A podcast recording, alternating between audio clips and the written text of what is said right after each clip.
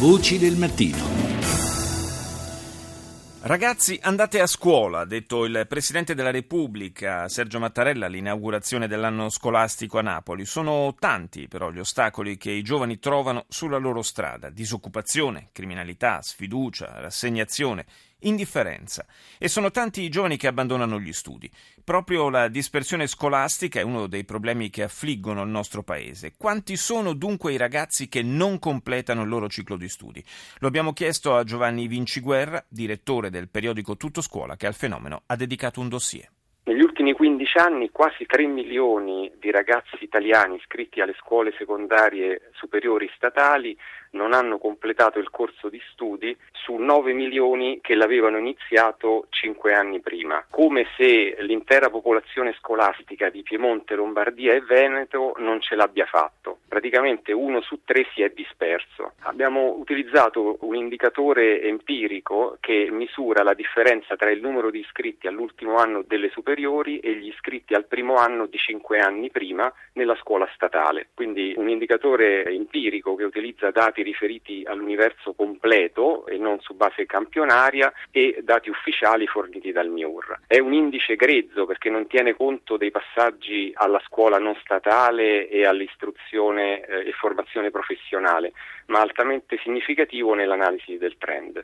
C'è una suddivisione regionale? Sul territorio il 46% dei dispersi sono collocati al sud e nelle isole. Nel nord-ovest c'è una percentuale di abbandoni superiori a quella del sud, cioè il 29% rispetto al 27,5%. La minima dispersione è nel nord-est con eh, il 24,5%. Sono molto interessanti alcuni dati su base provinciale, per esempio nella provincia di Caltanissetta hanno abbandonato la scuola il 41,7% degli studenti, a Palermo il 40%, a Catania il 38%, così come a Prato, mentre la minore dispersione si ha a Benevento con il 14%, Frosinone il 15%, eh, Ancona e Perugia il 15%, Isernia il 18%. Su base regionale la massima dispersione è in Sardegna, con il 36% e la minima in Umbria con il 18,2%. Rispetto all'Europa, l'Italia come è posizionata? Prendendo a riferimento eh, l'indicatore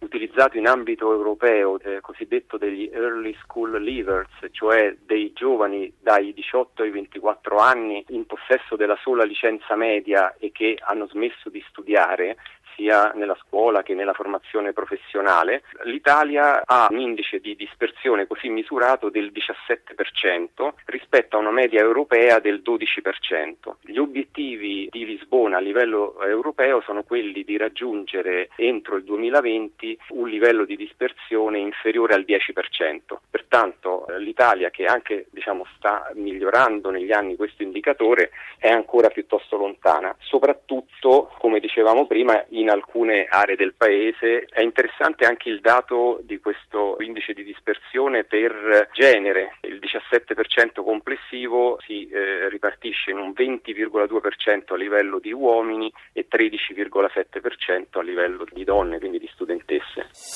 Voci del mattino. Do il buongiorno al sottosegretario all'istruzione Gabriele Toccafondi. Buongiorno. A voi. In questa intervista realizzata dalla nostra Rita Pedizzi abbiamo sentito dei dati davvero abbastanza impressionanti. Un, uno studente su tre che non completa il ciclo di studi. Eh, come si può porre rimedio? Che interventi state mettendo in essere? Ma due sono i canali di lavoro. Il primo a, a monte, quindi sull'orientamento.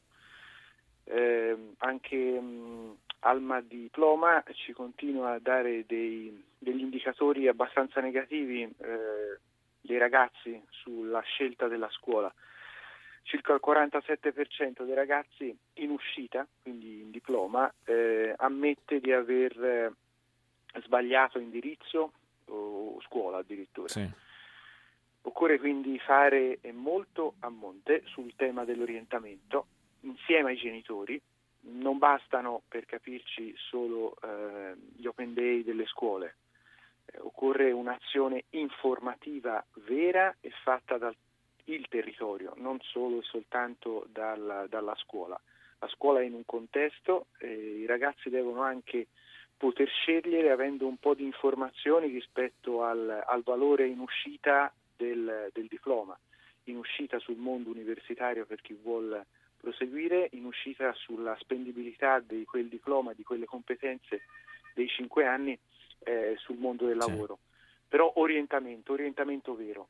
Secondo aspetto di lavoro su cui siamo eh, impegnati è eh, rendere, mh, mm, uso una parola forse non, non, esatta, ma più interessante i cinque anni di scuola. Eh, più interessante vuol dire più collegata alla realtà di tutti i giorni. Una scuola scollegata non, non aiuta e penso in particolar modo alle scuole che dovrebbero avere un contatto più assiduo con il mondo del lavoro, istituti tecnici e professionali. Mm, e anche col territorio, solo, quindi evidentemente. Anche sul territorio, cioè la scuola non è un, un ente eh, astratto rispetto alla, alla realtà circostante.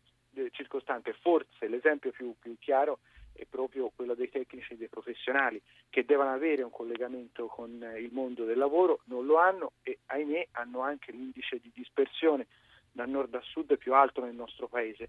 Eh, quindi questo eh, in qualche modo significa che proprio in questo genere di istituti eh, subentri una, una, sorta di scoraggiamento a priori da parte degli studenti, una, una poca fiducia nella possibilità di avere poi degli sbocchi. C'è un contatto con il mondo del lavoro quasi inesistente, eh, sia per le tante materie, soprattutto nel biennio, nel primo approccio, che eh, si vanno ad insegnare. In alcuni istituti eh, tecnici, in alcuni indirizzi si hanno 14-16 materie, i laboratori si iniziano a intravedere dal terzo anno, ma in effetti il collegamento sia di alternanza, sia di laboratori, sia di contatto con le materie più, più, più a contatto con il mondo del lavoro si hanno dal quarto o al quinto anno. È una corsa a ostacoli per questi ragazzi che hanno scelto una strada eh, credevano di eh, trovare un contatto col mondo del lavoro e, e non lo trovano. E, diciamo, ecco, il, il, il, ragazzo si scoraggia presto e anche per questo abbiamo un dato di dispersione così alto. Eh, sottosegretario, lavorare... Chiedo scusa, il, il, eh, l'aumentata autonomia scolastica, l'aumentata autonomia anche dei, dei presidi, dei dirigenti scolastici, non dovrebbe contribuire invece ad aumentare questo rapporto, a farlo rendere più stretto questo rapporto col territorio? Ma infatti è proprio così, eh, stavo proprio per dire questo, cioè, la fotografia attuale è questa, non siamo stati in, questi, in questo anno, anno e mezzo con le mani in mano. Dentro la buona scuola uno dei pilastri eh, della buona scuola, della riforma della scuola è proprio questo, cioè dare più autonomia al, alle scuole e, e, possibilità e risorse economiche e umane per dire alle scuole adesso potete aprirvi al, alla realtà eh, che avete intorno e in particolar modo al rapporto eh, scuola-lavoro che non va visto come qualcuno continua a a urlare come una svendita della scuola alle aziende o alle imprese, vogliamo solo fare scuola con una modalità eh, diversa. Non a caso rendiamo obbligatorio da quest'anno per il triennio di tutti gli istituti tecnici e professionali l'alternanza scuola-lavoro. Ma secondo, eh, lei, secondo lei i dirigenti scolastici hanno gli strumenti, i mezzi per eh, sviluppare questo tipo di iniziative? Ma guardi, secondo me occorre una volontà.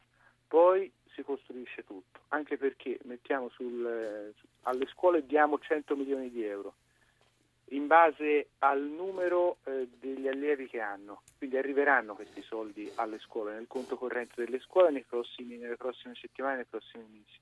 Avranno anche un, un organico potenziato, quindi i, così, i cosiddetti 50, i 55.000 insegnanti in più che stiamo assumendo per le scuole l'organico del potenziamento, quindi in più io spero che alcuni di questi insegnanti siano quasi esclusivamente dedicati proprio a seguire il rapporto scuola-lavoro, perché noi non vogliamo dare manodopera gratuita alle aziende, per questo va, va fatta un'azione di formazione e di informazione importante.